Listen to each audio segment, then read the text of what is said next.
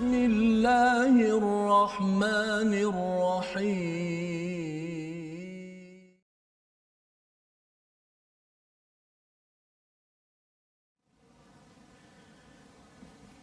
أعوذ بالله من الشيطان الرجيم. بسم الله الرحمن الرحيم.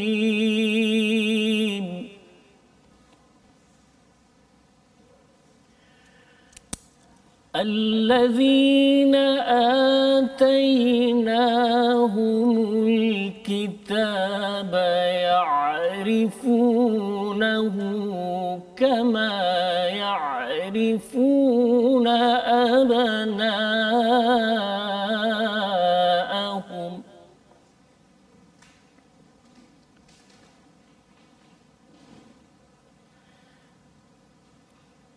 الذين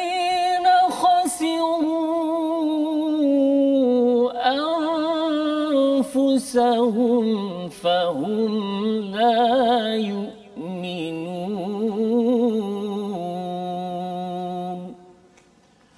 صدق الله العظيم.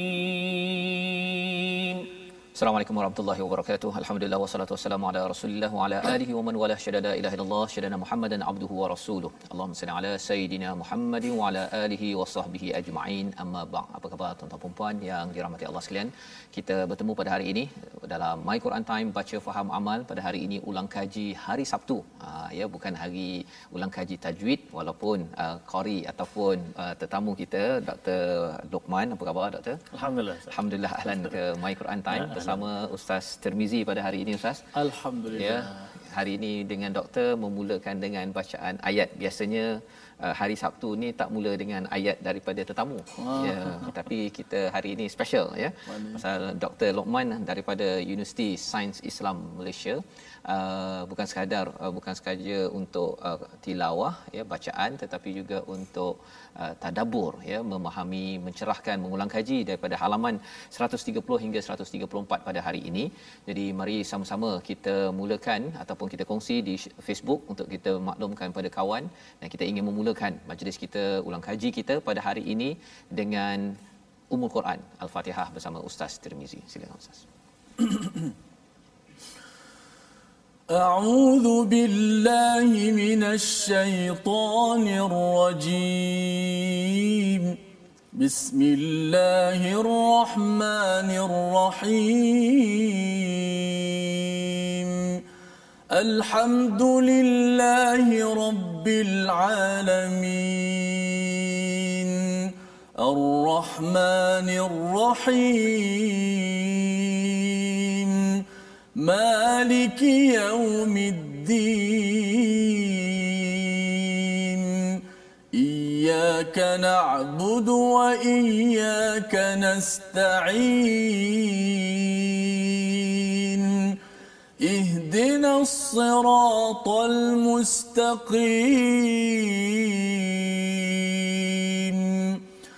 صراط الذين أنعمت عليهم غير المغضوب عليهم ولا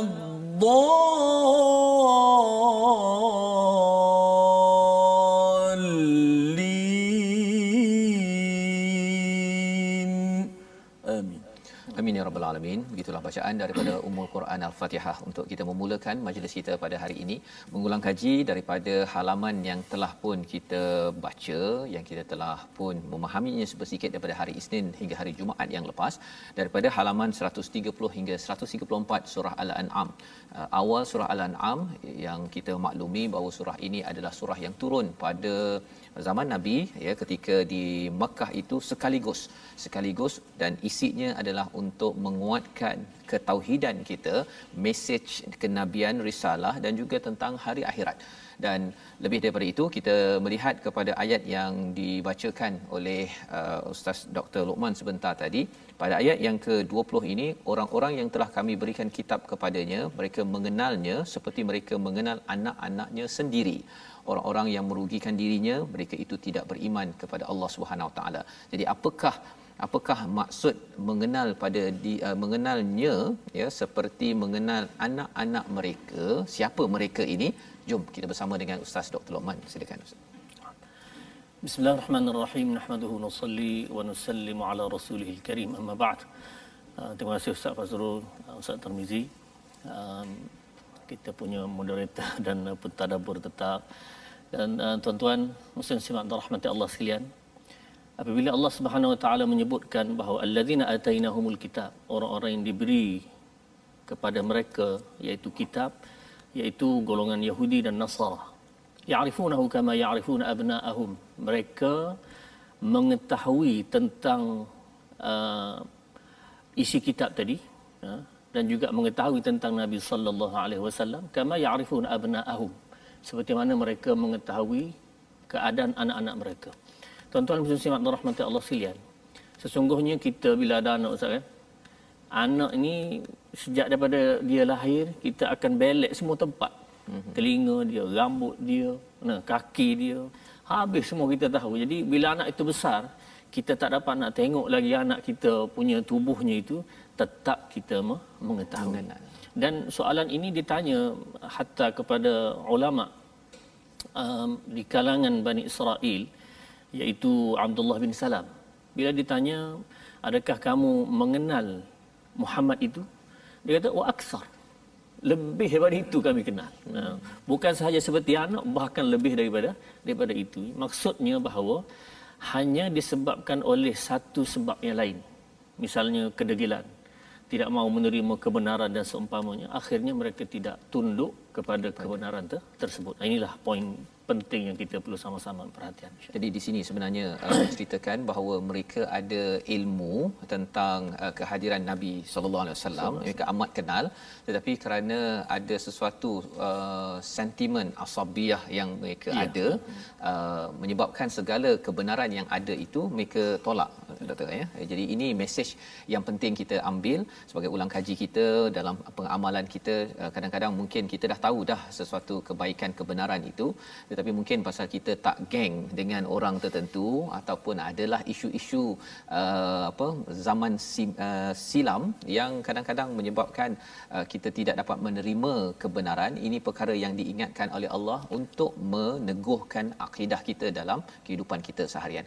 Jadi ini adalah sebahagian daripada halaman 130 diikuti dengan uh, kalau kita lihat terus di bawah itu bercerita tentang uh, kedegilan bila cakap tentang degil ini uh, halaman ini bercakap tentang degil dan tauhid ya maksudnya individu yang menerima tauhid keimanan pada Allah ini adalah yang dapat menguruskan hati tidak mendustakan uh, setelah dia mendengar dan mengetahui. Jadi mari kita lihat pada ayat 25 uh, disebabkan ayat 25 ini membongkar tentang bagaimana uh, formula degil. Ha lebih kurang begitulah doktor ya. Yang kita nak tahu kalau boleh kita nak elak jangan sampai diri kita, ahli keluarga kita, masyarakat kita terjerumus dalam lembah kedegilan ini. Jadi jom kita sama-sama baca daripada ayat 25 bersama dengan Ustaz Tirmizi. Silakan Ustaz. Ya Ustaz. hari ini adalah hari, hari Sabtu sah? Sabtu. Hari Sabtu bukan hari Ahad. yes Dan sudah Dr. Rahman datang hari Ahad. Ha, uh, kalau hari Ahad memang Dr. Rahman lah yang baca. Ha, tapi hari ini Dr. Rahman uh, tadabbur pula insya-Allah. Kita baca ayat 25. A'udzu minasyaitanir ومنهم من يستمع إليك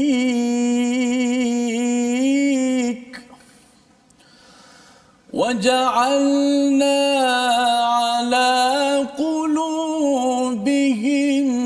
أكنة أن يفقهوه وفي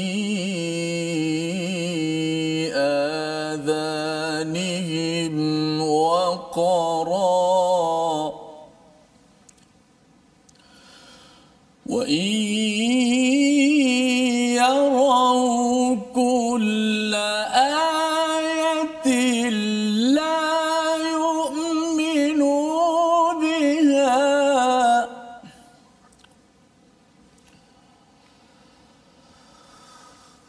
حتى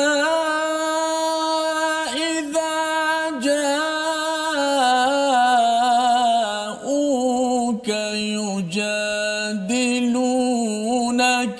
يقول الذين كفروا.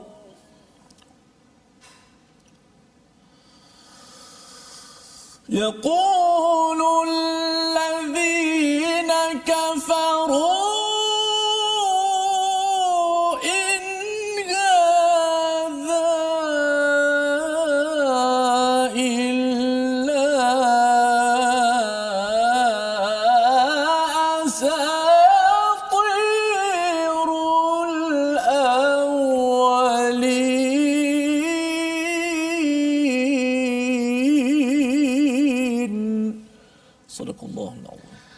Azim pada ayat 25 dan di antara mereka ada yang mendengarkan bacaan daripadamu daripada Nabi Muhammad dan kami telah menjadikan hati mereka tertutup hingga mereka memahaminya tidak memahaminya dan telinganya tersumbat. Dan jika mereka melihat segala tanda kebesaran mereka kebenaran mereka tetap tidak mahu beriman kepadanya sehingga apabila mereka datang padamu untuk membantahmu orang-orang kafir berkata ini Quran ini hanyalah dongeng rekaan orang-orang terdahulu. Jadi dalam ayat ini ada satu perkara yang penting ya bahawa sebenarnya di kalangan mereka mendengar ya doktor ya mendengar ya. bukannya mereka tak dengar mereka dapat dah mesej uh, kebenaran tetapi apa yang berlaku dalam ayat ini Allah menyatakan mereka ini uh, kufur ya mereka ini yaqulu alladhina kafaru di hujung itu in hadha illa asatirul awwalin jadi mungkin doktor boleh uh, mencerahkan daripada ayat ini sebenarnya apakah yang menyebabkan seseorang itu dia tahu dia dengar kebenaran tetapi dia tertutup hatinya daripada kebenaran berpandukan ayat 25 ya. ini yang kita nak ambil pelajaran Terima kasih Ustaz Fazrul. Uh, tuan-tuan muslim simak rahmat Allah sekalian.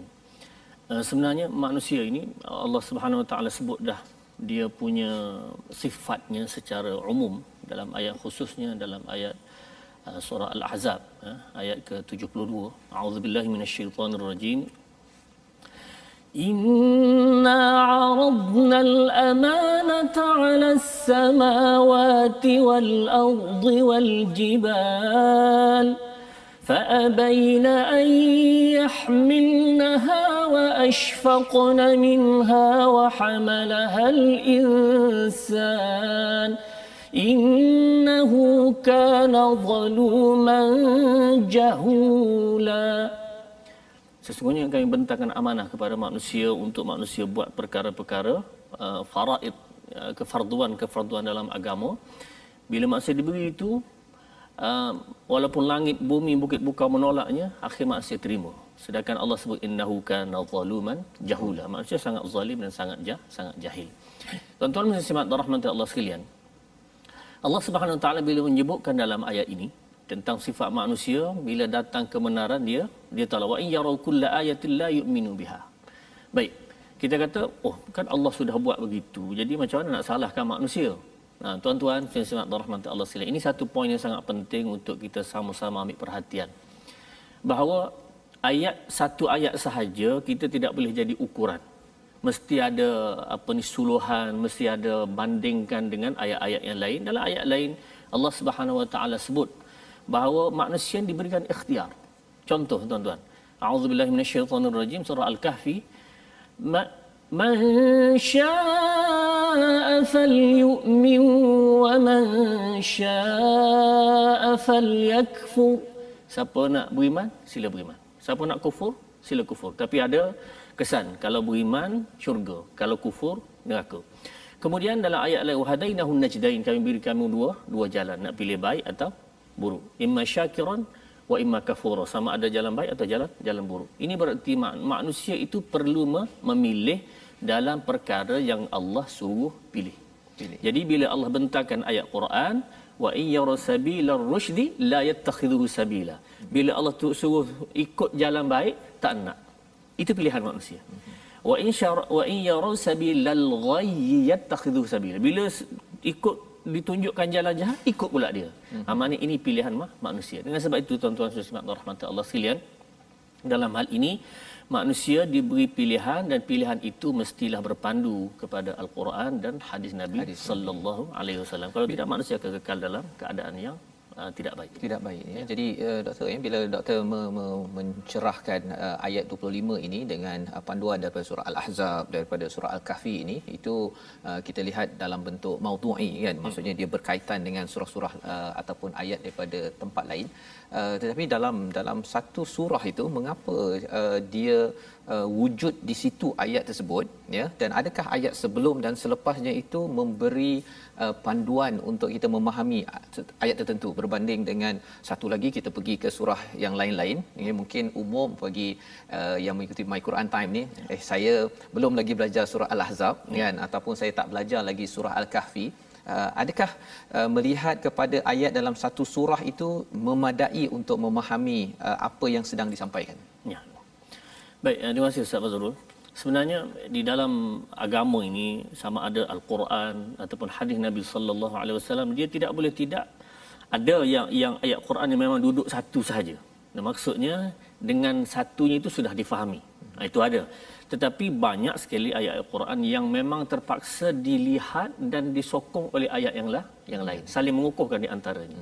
Contoh Zat, dalam uh, surah Fatihah, kita kita baca siratal ladzina an'amta alaihim ah ghairil maghdubi alaihim waladdallin uh, tunjukkanlah kami jalan lurus jalan orang-orang yang Allah beri nikmat nah jalan orang nikmat kalau kita punya fikiran uh, tuan-tuan saya semua rahmatullah sekalian ya apa kita fikir tak? orang jalan yang Allah beri nikmat kepada orang tu siapa dia kita kata orang kaya lah. mestilah orang-orang yang yang hebat-hebat Baik, semua itu sebenarnya Allah Subhanahu taala sebut sendiri dalam ayat surah An-Nisa. Mhm. A'udzubillahi minasyaitonirrajim. Ulaika ma'al ladzina an'ama Allahu 'alaihim minan nabiyyin was-siddiqin wasyuhada'i was-salihin. Jadi suluhan untuk menunjukkan siapakah orang-orang yang Allah beri nikmat pertama sekali iaitu orang minan nabiyyin siddiqin syuhada wassalihin. Tak masuklah agniya itu tak masuk. Tak masuk. Bukan tak maksud tak masuk. Ini maksudnya dari sudut pengkhususan Allah beri empat perkara ini. Kalau dia kaya dan dia orang baik insyaallah masuk jadi kalau maksudnya kalau dari segi uh, apa uh, an'am ta'alaihim tu disyarahkan oleh uh, surah an-nisa ya uh, jadi bila wujudnya ayat yang ketujuh itu dalam surah al-fatihah hmm. ya uh, dia memang uh, ayat yang daripada surah nisa tu memang uh, dia tak wujud dekat surah Fatihah tu pasal apa ustaz? Masya-Allah. Ha, pasal dia kadang-kadang ada yang terfikir ya. Saya yeah, dapat yeah. juga soalan-soalan yang kata mengapa kalau katakan nak terangkan itu penting sangat dekat uh, surah Al-Fatihah hmm. uh, untuk saya faham walaupun memanglah kalau ustaz cakap tadi kan an'am ta'alaihim tu kita rasa macam orang dapat kereta pun oh ini dapat nikmat ni kan. Okey. Tetapi uh, mengapa dia pendek dia dekat situ tak ada pula uh, macam kalau katakan uh, pada ayat ini bila Allah uh, cakap pada ayat yang ke-24 unzur kaifa kadzabu ala anfusihim. Kemudian disambung dengan uh, daripada kalangan mereka mendengar daripada kamu tapi mereka ni menutup kan? Ya. jadi dia macam ada kesinambungan. Tapi dalam Fatihah tu itu sahaja uh, tapi ada pula dekat Tempat surah lain, kan? Nisa. Ha sila ustaz baik terima kasih ustaz. Sebenarnya uh, rahsia dari sudut bagaimana Allah mengatur ayat ini Allah sendiri yang tahu. Itu satu perkara. Hmm. Perkara yang kedua, kalau nak dikaitkan begitu, maka Bismillahirrahmanirrahim dengan nama Allah yang Maha Pemurah lagi Maha Penyayang, mengasihani. Ada di kalangan orang yang memahami Allah sangat uh, mengasih lagi Maha menga, apa ni penyayang dan mengasihani dan seumpamanya sehingga kalau kita buat jahat pun tak apa Allah kasih. Hmm. Allah pengasih, Allah Maha Pengampun dan seumpama. Sedangkan Allah sebut dalam ayat yang lain juga. Hmm. Iaitu innallaha azizun dzuntiqam. Allah itu maha perkasa dan maha balas dendam kepada orang yang tidak mematuhi perintah mematuhi perintah. Jadi di situ sepatutnya Allah letak sekali lah kalau itu maksudnya kan. Yeah. Maksudnya, tak, maksudnya ada tempat-tempat yang Allah Subhanahu Wa Taala menyebutnya dan ada juga tempat yang lain dan rasa itu memang kita kena perlu korek dan mencari ya, sehingga ambil lah ya maksudnya ya. dia berada di surah-surah berbeza ya, itu berbeza. dia ada tema yang tertentu jadi itu uh, sedikit untuk kita melihat uh, selain daripada isi daripada apa yang kita baca kita bersama dengan Dr Luqman pada hari ini memahami uh, ulumul Quran ya topik ini adalah topik yang luas ya kita berkenalan sedikit-sedikit apakah uh, rahsia apakah uh, apa susunan tertib di dalam al-Quran moga-moga kalau tuan-tuan ada uh, kelapangan cari ustaz-ustaz uh, lain uh, nanti boleh juga bersama dengan Dr. Lokman di USIM ya hmm. di uh, doktor di fakulti Quran Sunnah, Quran Sunnah ya uh, itu kepentingan mengapa ada individu anak-anak yang belajar uh, fokus kepada perkara ini pasal ilmu al-Quran ini luas dan ada kaitan antara satu sama lain yang pastinya Quran adalah satu jadi mesejnya pun bersatu ustaz ya. ya. Dia ada kesatuan di mana kita perlu lengkap melengkapi dan kita doa kita dapat memahami keseluruhannya itu tadi. Jadi ini adalah sebahagian daripada halaman 130 yang kita nak pergi kepada halaman 131 pada ayat yang ke-28 ini uh, ada mesej besar bila Allah menyatakan bagi mereka telah nyata kejahatan yang mereka sembunyikan seandainya mereka dikembalikan ke dunia tentu mereka akan mengulang kembali apa yang telah dilarang. Ya Allah membongkar perkara yang kita tak tahu. Benda ini berlaku ke depan tentang psikologi manusia ya. Adakah kalau manusia ini diberi peluang kedua dia akan buat apa? Mari sama-sama kita baca sekali lagi ayat 28 dan ayat yang ke-29 ini untuk dicerahkan oleh Dr. Lukman bagaimana psikologi manusia tentang ketauhidan dan apa yang perlu kita beri perhatian. Jom kita baca dahulu. Sila Ustaz. Auzubillahi minasyaitanir rajim. بل بدا لهم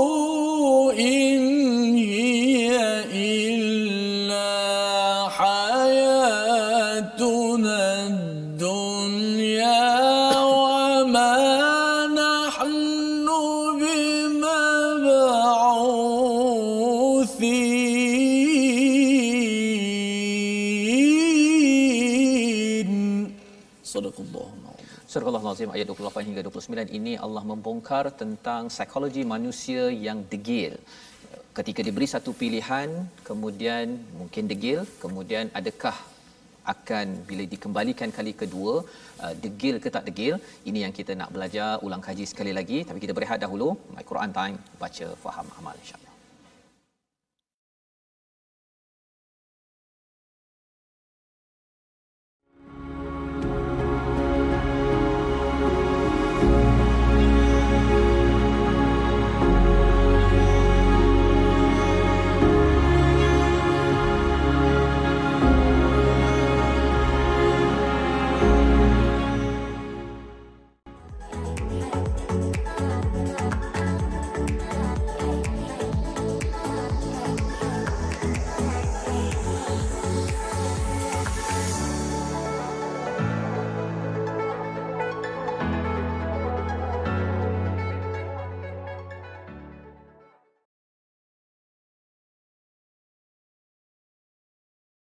Allah Subhanahu wa taala berfirman dalam surah Al-An'am wa mal hayatud dunya illa la'ibun wa lahu waladdarul akhiratu khairul lil ladzina yattaquna afala ta'qilun? Dan tiada ada tidak adalah pada kehidupan dunia ini melainkan permainan dan hiburan sahaja. Waladdarul akhiratu khairul lil yattaqun dan negeri akhiratlah yanglah yang lebih baik bagi orang-orang yang bertakwa. Tidakkah kita semua berfikir Alhamdulillah, terima kasih kepada semua sahabat-sahabat Al-Quran yang sentiasa istiqamah dalam rancangan My Quran Time baca faham amal dan kita telah dipercerahkan lagi tadi oleh Fadil Dr. Ustaz Luqman Ibrahim dan juga seperti biasalah uh, Ustaz Fazrul yang membantu kita mencerahkan lagi kefahaman terhadap Al-Quran. Kalau kita baca begitu saja, mungkin sukar untuk kita memahami Al-Quran kerana ada bahasa-bahasa, ada perkataan-perkataan yang di bawahnya uh, uh, di, di, dicerahkan lagi dengan uh, ayat-ayat yang lain yang dibantu dengan hadis-hadis Nabi sallallahu alaihi wasallam. Baik, kita kembali kepada Safar. Baik, terima kasih ucapkan pada Ustaz Termizi. Kita hari ini mengulang kaji halaman uh, 130 hingga 134 bersama Al-Fadhil Ustaz Dr. Lokman dan uh, kita sekarang ini pada halaman 131 ya kita ingin melihat tadi kita sudah pun Ustaz Termizi sudah membacakan ayat 28 hingga 29 uh, tentang uh, Allah membongkar ya sebenarnya menarik Quran ini pasal banyak perkara yang Allah bongkar Ustaz ya. Ya. Kalau nak bergantung pada pengetahuan sendiri memang uh, bergantung pada psikologi umurnya 50 100 tahun pun tak cukup pasal apa pasal yang mengkaji psikologi pun manusia juga. Ya, ya tetapi ini daripada pencipta.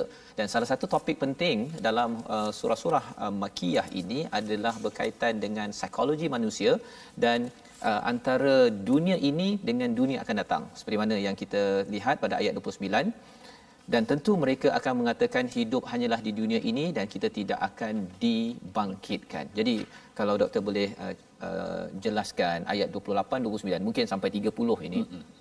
Apa isu yang sedang Allah uh, beri penekanan dan apa kepentingan satu mungkinlah pada orang yang musyrik tapi bagi kita mengapa perlu sangat beriman dengan intisari daripada tiga ayat ini sila Ya. doktor Terima kasih Ustaz.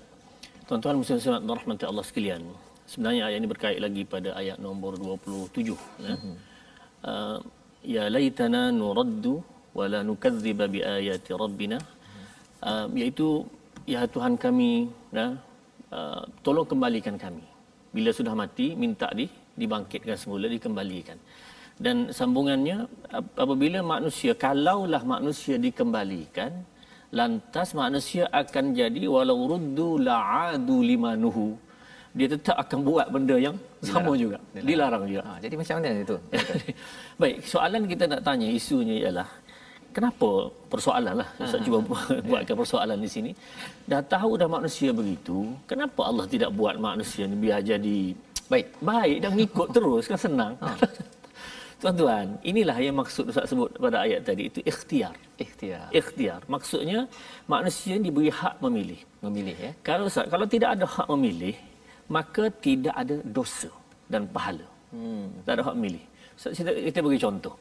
Seorang yang koma atas katil, hmm. tak semayang, dosa atau tidak? tak boleh Nah, tak berdosa. Kenapa? Tidak ada pilihan. Hmm. Ya, tak saja tak? Jadi yang yang termasuk tak ada pilihan ni budak-budak sebelum umur baligh ni. Hmm. Ha, tu tak tak ada pilihan. Tak ada pilihan. Dia walaupun dia buat apa pun tak kira. Dosa pahala tak ada. Kemudian uh, apa ni orang yang hilang akal. akal Nah, kita kata ni Ustaz tuan-tuan Ustaz minta kita ambil perhatian kalau anak-anak kita yang ada sindrom down. Hmm. Ha? Yang ni akalnya tak sampai pada peringkat yang Allah ambil kira. Jadi jagalah elok-elok dia. Dia ini akan berada di akhirat kelak untuk menarik ayah dan mak dia masuk dalam syurga. Ustaz, kalau kalau dia hilang akal tapi sebab dia minum arak ke kan, dia makan benda-benda yang boleh menghilangkan akal itu itu itu lain macam. Itu lain macam macam. Sebabnya dia dia ikhtiar benda itu. dia ikhtiar untuk hilang akal eh? untuk hilang akal. Ini tak. Okey. Jadi maknanya orang-orang menyebabkan, yang menyebabkan hilang akal selama-lamanya. Betul lama. Susah. Itu dia berdosa Kita nampak dia oh, dia punya. hilang akal. Mungkin mungkin dia tu. baru baru ni saya driving kan Ya. depan kereta tu dia ke kiri ke kanan ke kiri kanan kan jadi saya slow perlahan sikit-sikit kan takut nanti orang kurang akal ada kat depan Ada tu depan, kan tapi itu dia pilih ya. Ah, ya, dia pilih. pilih baik Jadi dengan sebab itu oleh kerana Allah Subhanahu Wa Taala memberi hak kepada manusia memilih ini dan kita ni tuan-tuan bila ada hak memilih kita jadi dua perkara. Hmm. Laqad khalaqnal insana fi ahsani taqwim. Boleh baik, lebih baik daripada malaikat. Malaikat, Ya. ahsani taqwim. Summa radadnahu asfala safilin ataupun lebih teruk daripada syaitan. Hmm. Jadi ini yang hebatnya boleh mem- memilih. Malaikat memang dia sudah dijadikan untuk ta- taat kepada Allah. Ha, wa yaf'aluna ma yu'maru. Kerja dia buat dia apa yang Allah suruh. Itu malaikat. Tetapi kita tak. Kita boleh pilih contohlah kan. Uh, kejap lagi kita nak solat kan katakanlah solat zuhur ke solat asar ke jadi bila nak solat ini kita ada pilihan nak semayang ke tak semayang? Hukum nanti dulu kan? Kita cakap ni pilihan. Ya pilihan. Boleh pilih nak semayang boleh pilih tak semayang. Pilih semayang dapat pahala. Pilih tak semayang berdosa. Ha, ini dia panggil pilih pilihan. Dan ini tidak mampu dibuat oleh kita sebut tadi budak orang yang apa nama hilang akalnya. Ini tak mampu. Jadi Allah tidak ambil kira. Dengan sebab itu. jadi dengan sebab itu kelebihan manusia ini ialah pada ikhtiar, yang Ikhtiar. tidak ada pada makhluk yang lain seperti uh, malaikat mm-hmm. dan juga uh, syaitan. Jadi uh, tajuk ikhtiar ini satu tajuk yang penting dalam tauhid ya, sebenarnya ya. Maksudnya bukan sekadar uh, tauhid itu sekadar uh, percaya pada Allah tapi di situ ada ikhtiar pasal itu ada kaitan juga kalau di dalam ayat 30 ini bercakap tentang uh, azab ya, ya. ya maksudnya azab ini adalah kesan daripada ikhtiar ya kesan daripada, ha, daripada ikhtiar kan jadi kalau katakan seseorang itu tidak uh, menghargai ikhtiar pilihan yang ada ataupun dia main pilih saja apa yang ada uh, yang itu yang perumpamaan dia jadi al-an'am tu ya, kan? Okey maksudnya binatang ternakan tu dia tak ada pilihan kot kan? Ya. waktu dia kena sembelih tu sembelih je lah ya. kan? Pasal dia bukan seperti kita yang ada ada akal diberikan tauhid oleh oleh Allah Subhanahu Wa Taala. Jadi alhamdulillah itu pencerahan yang penting sebenarnya. Uh, mungkin kalau kita dah belajar daripada surah Al-Baqarah sampai surah yang ke-5 surah Maidah banyak peraturan. Ya, ya. Kadang-kadang orang rasa macam uh, berat juga peraturan tapi sebenarnya bila kita di uh, dikuatkan balik eh saya ada pilihan apa kan. Ya, ya. Surah-surah Makiyah ini men, menegaskan kita ada pilihan tapi pilihan yang Allah harapkan ialah pilihan kembali balik kepada rahmat Allah dapat syurga Allah Subhanahu Wa Taala. Jadi itu daripada halaman 131 dan ada uh, beberapa perkara pada ayat 34 itu pun ada perkataan walaqad kudzibat rusulun min qablik fasabaru ala ma kudzibu ya dan sesungguhnya rasul sebelum engkau pun telah didustakan tetapi mereka sabar terhadap pendustaan ya jadi di sini ada perkataan yang menarik kat sini ustaz ya iaitu li kalimatillah ya kalau dalam surah al-kahfi pun kita jumpa juga kalau apa uh, ilmu Allah ini kalimah Allah ni ditulis mm-hmm. kan dia tak cukup dakwatnya kan tapi perkataan kalimah Allah ini kita baca dulu ayat 34 ya, ya. kemudian nak dengar penjelasan daripada al-fadil ustaz agar uh, kita jelas apa maksudnya untuk kita jadikan panduan ketika bertemu dengan istilah ini nanti. Ya. Ayat 34 Ustaz. Yalah, hidup ini adalah satu tempat pilihan. Kita berada pada tempat pilihan. Maka pilihan yang baik akan mengundang kebaikan, pilihan yang tidak baik, yang jahat akan mengundang juga kejahatan. Maka kita pilihlah apa-apa yang baik sebagai ikhtiar kita. Moga-moga kita diselamatkan oleh Allah Subhanahu Wa Taala. Kita baca balik panduan ilahi apa kata Allah pada ayat yang ke-34. Auzubillahi minasyaitanir ولقد كذبت رسل من قبلك فصبروا على ما كذبوا. فصبروا على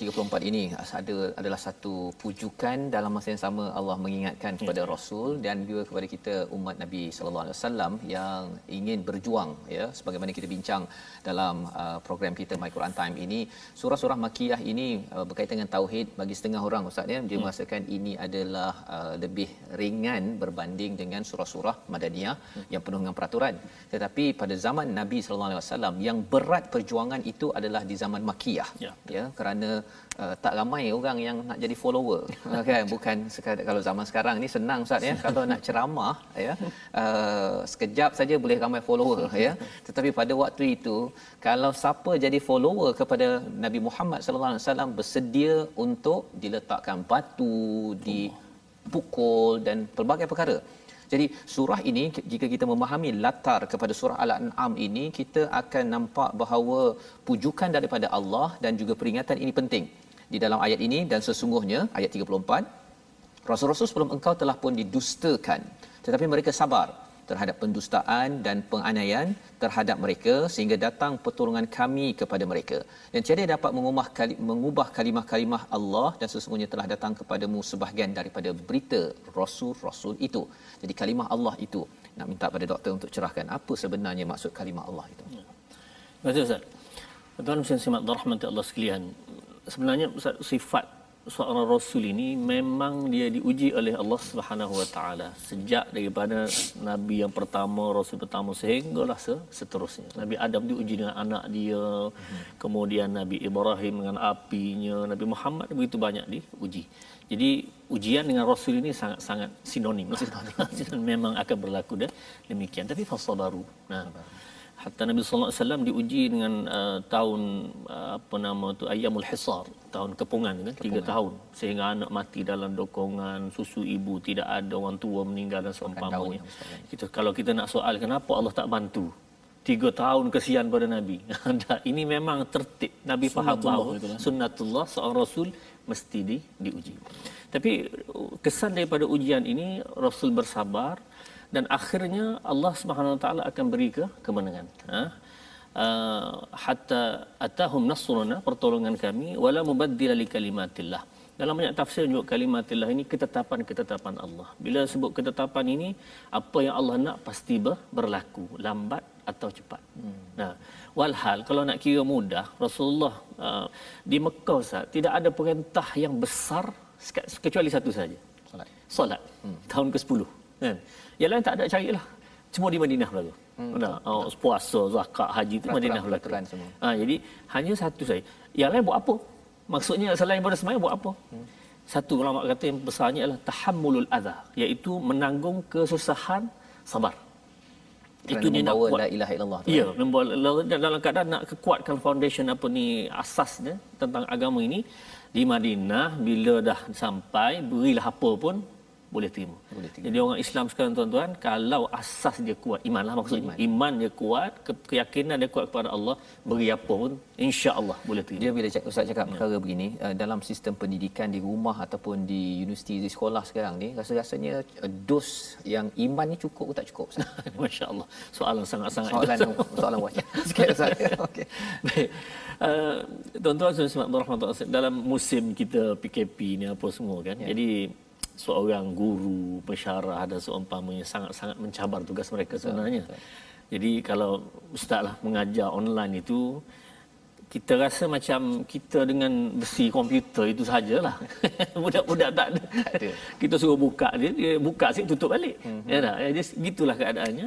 Yang akhirnya tuan-tuan, hakikatnya uh, benda-benda gadgetnya apa semua ini kembali kepada ikhtiar tadi sama ada dia nak pilih digunakan jalan kebaikan atau digunakan kepada jalan yang yang tidak baik. Jadi uh, hakikatnya kalau iman kuat insya-Allah dia punya kebaikan itu sangat-sangat jelas. Tapi hmm. kalau imannya lemah dan tidak diberi ajaran kepada anak-anak kita dari sudut perkara iman ini, maka akhirnya gadget akan membawa dia bukan dia membawa kalau katakan ada satu dua perkara yang uh, mungkin doktor nak sampaikan agar uh, dos iman yang uh, mungkin dia ceroy sikit kan dia ya, macam cair sekarang tu nak bagi up sikit kalaupun tak standard macam zaman makiyah ini hmm, hmm. tapi uh, lebih sikit apa satu dua perkara yang perlu dibuat ya. oleh ibu ayah yang menonton my Quran time hari ini ya. Tuan-tuan dan rahmat Allah sekalian um, perkara iman ini bukan perkara yang dia masuk sendiri hmm. jadi sendiri dak dia perlu diikhtiar sebagaimana diusahakan oleh Nabi sallallahu alaihi wasallam para sahabat nah dalam Quran sebut surah al-anfal awal tuan-tuan buka surah al-anfal ayat 1 2 tu sudah ada auzubillahi minasyaitonirrajim إنما المؤمنون الذين إذا ذكر الله وجلت قلوبهم واذا تليت عليهم اياته زادتهم ايمانا وعلى ربهم يتوكلون antara cara untuk kita menguatkan iman kita dengan sebab iman tadi akan mudah segala amalan. Iman kuat seolah iman kuat mudah amalan. Nak sembahyang mudah, baca Quran mudah, zikir mudah, taat ibu bapa mudah, iman. Tapi antara cara untuk menguatkan iman tadi, melahirkan iman tadi ialah banyak baca Al-Quran. Banyak mendengar Al-Quran. Banyak bincang Al-Quran, Quran time. Yeah. Nah, banyak bincang Al-Quran. Dengan sebab perbincangan, bacaan, dengar ini, maka tuan-tuan dia akan menambah wa idza tuliyat alaihim ayatu zadatuhum iman. Bila dia banyak membaca, mentalaah Quran apa semua, akan bertambah iman. Itu jadi, tidak boleh ditinggal tuan-tuan. Jadi itu uh, mesej yang jelas daripada Dr. Luqman uh, apa perkara yang perlu kita beri perhatian iaitu uh, Quran ya, bertaamul, ya. berinteraksi dengan Al-Quran ini. Uh, salah satunya My Quran Time tuan-tuan. Kalau katakan anak mungkin tak menonton My Quran Time tapi mungkin ambil satu dua perkara itu dibawa berbincang ya. Kerana dan selain daripada kita mengajar ataupun cikgu mengajar baca Iqra alif bata tersebut apa-apa sahaja berkaitan dengan al-Quran ini sehingga ayat Allah itu jelas maka ia akan menambahkan iman dan lepas itu Ustaz ya mudah ya, ya seperti ya, mana para sahabat dilatih 13 tahun sampai ke Madinah itu bersedia uh, membawa pelbagai peraturan yang Allah letakkan kepada ke mereka kepada mereka sehingga mencapai kemenangan. Jadi ini adalah uh, dua muka surat. Hari ini kita dua muka surat daripada lima muka surat kita semak uh, ataupun ulang kaji. Tak apa ya. Alhamdulillah kita dapat ulang kaji dua muka surat ini pun amat uh, amat uh, berharga dan insya-Allah esok kita akan menyambung lagi uh, dengan uh, qari yang uh, qari jemputan untuk kita sama-sama menyambung ulang kaji kita dan di hujung ini kita bersama dengan Ustaz Dr. Lokman untuk kita sama-sama panjatkan doa agar sebagaimana yang kita maklum sebentar tadi tauhid amat penting, iman amat penting dan kita berdoa agar kita dilembutkan ahli keluarga kita bersama dengan al-Quran. Jadi kita bersama dengan Ustaz Dr. Lokman. Silakan. A'udzubillahi minasyaitonirrajim. Bismillahirrahmanirrahim. الحمد لله رب العالمين والصلاة والسلام على أشرف الأنبياء والمرسلين وعلى آله وصحبه أجمعين. اللهم ارحمنا بالقرآن واجعله لنا إماما ونورا وهدى ورحمة. اللهم ذكرنا منه ما نسينا وعلمنا منه ما جهلنا وارزقنا تلاوته آناء الليل وأطراف النهار. واجعله لنا حجة يا رب العالمين. وصلى الله على سيدنا محمد وعلى آله وصحبه وسلم. والحمد لله رب العالمين. Amin ya rabbal alamin. Terima kasih diucapkan kepada Ustaz uh, Dr. Luqman sebagai tetamu jemputan uh, sebagai pemikir dalam program My Quran Time pada hari ini. Kita belajar banyak perkara ya. Kita sempat dua halaman sebentar tadi yang pastinya kita harap uh, seperti mana nasihat Dr. Luqman sebentar tadi kita banyak membaca berinteraksi dengan al-Quran. Inilah cara untuk kita membina iman, menambahkan iman kita. Dan inilah kesedaran yang kita war-warkan, kita kempenkan dalam tabung gerakan al-Quran. Ya tabung gerakan al-Quran sebagai satu usaha kita bergabung. Ya tuan-tuan boleh menyumbang dan juga menyumbang idea berhubung dengan kami di nombor hotline yang dibekalkan agar kita boleh uh, sebar luaskan usaha membina iman dengan al-Quran. Bila iman sudah bertapak pada hati anak dan ahli keluarga kita dalam masyarakat kita akan bertemu dengan kejayaan demi kejayaan yang Allah bekalkan dan mudah urusan-urusan mengikut peraturan agama ini yang akan dipegang oleh barisan pemimpin oleh barisan rakyat dan seluruh umat di seluruh dunia ini insya-Allah. Jadi kita mengucapkan terima kasih kepada Al-Fadhil Ustaz ya, ya harap nanti dapat bersama lagi Ustaz ya, ya kita menyambung dan juga melihat satu demi satu ayat di dalam Al-Quran dan insya-Allah kita bertemu pada ulangan jam 5 petang pada jam 11 malam dan juga 6 pagi. Rancangan ini dibawakan oleh Mofas. Kita mendoakan sama-sama bersama Al-Quran pada setiap masa sehingga masyarakat tidak mendustakan kebenaran hidayah dan masyarakat akan menjadi amat-amat jelas dengan hidayah daripada Allah Subhanahu taala. Bertemu lagi My Quran Time, baca faham amal insya-Allah.